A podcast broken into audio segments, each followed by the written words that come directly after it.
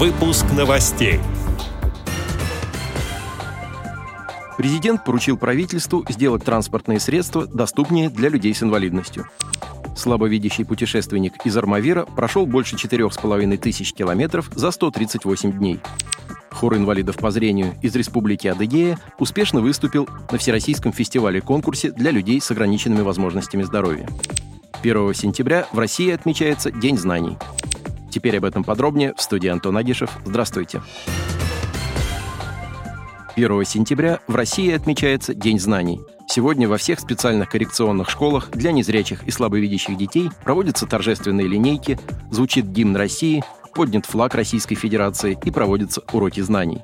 С поздравлением к руководителям, преподавательскому составу и учащимся этих учебных заведений обратился президент ВОЗ Владимир Сипкин.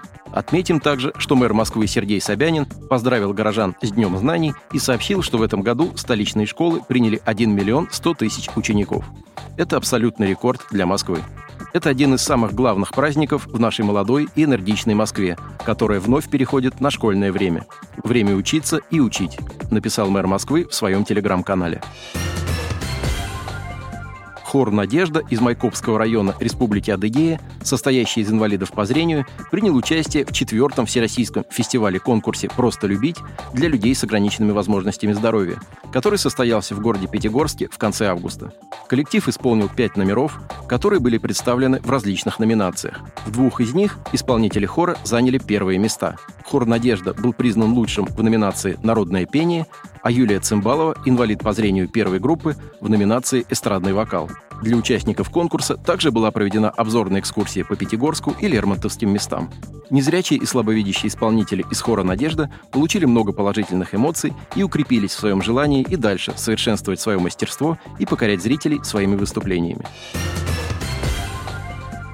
На сайте официального представительства президента России появился утвержденный перечень поручений, который стал итогом пленарного заседания, прошедшего на форуме «Сильные идеи для нового времени». В числе поручений – разработка и предложение комплекса мер по повышению доступности транспортных средств для людей с инвалидностью. Выполнение поручений из перечня возложено на правительство и Агентство стратегических инициатив.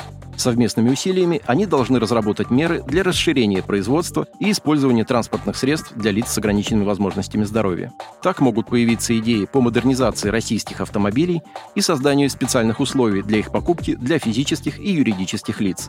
Дополнительно правительство разработает вариант варианты по организации подготовки людей с инвалидностью к управлению транспортными средствами. Путешественник с нарушением зрения Сергей Алексеев, который в 2021 году пешком дошел из Армавира до Байкала, сейчас совершает новый поход – за 138 дней мужчина преодолел 4,5 тысяч километров и добрался из Армавира до Самары. Сергей ведет отчет о пройденном маршруте на своей странице в социальной сети ВКонтакте. За время в пути слабовидящий мужчина уже побывал в Краснодаре, Сочи, Ростове-на-Дону, Воронеже, Москве, Санкт-Петербурге, Нижнем Новгороде, Ярославле, Тольятти и в других городах. Впереди у путешественника Саратов, Волгоград и возвращение в Армавир – Согласно плану, Сергей к концу похода рассчитывает пройти пешком чуть более 6 тысяч километров. Путешественник надеется вернуться в Армавир в начале осени. Отдел новостей «Радио ВОЗ» приглашает к сотрудничеству региональной организации. Наш адрес новости – собакарадиовоз.ру. О новостях вам рассказал Антон Агишев. До встречи на Радио ВОЗ.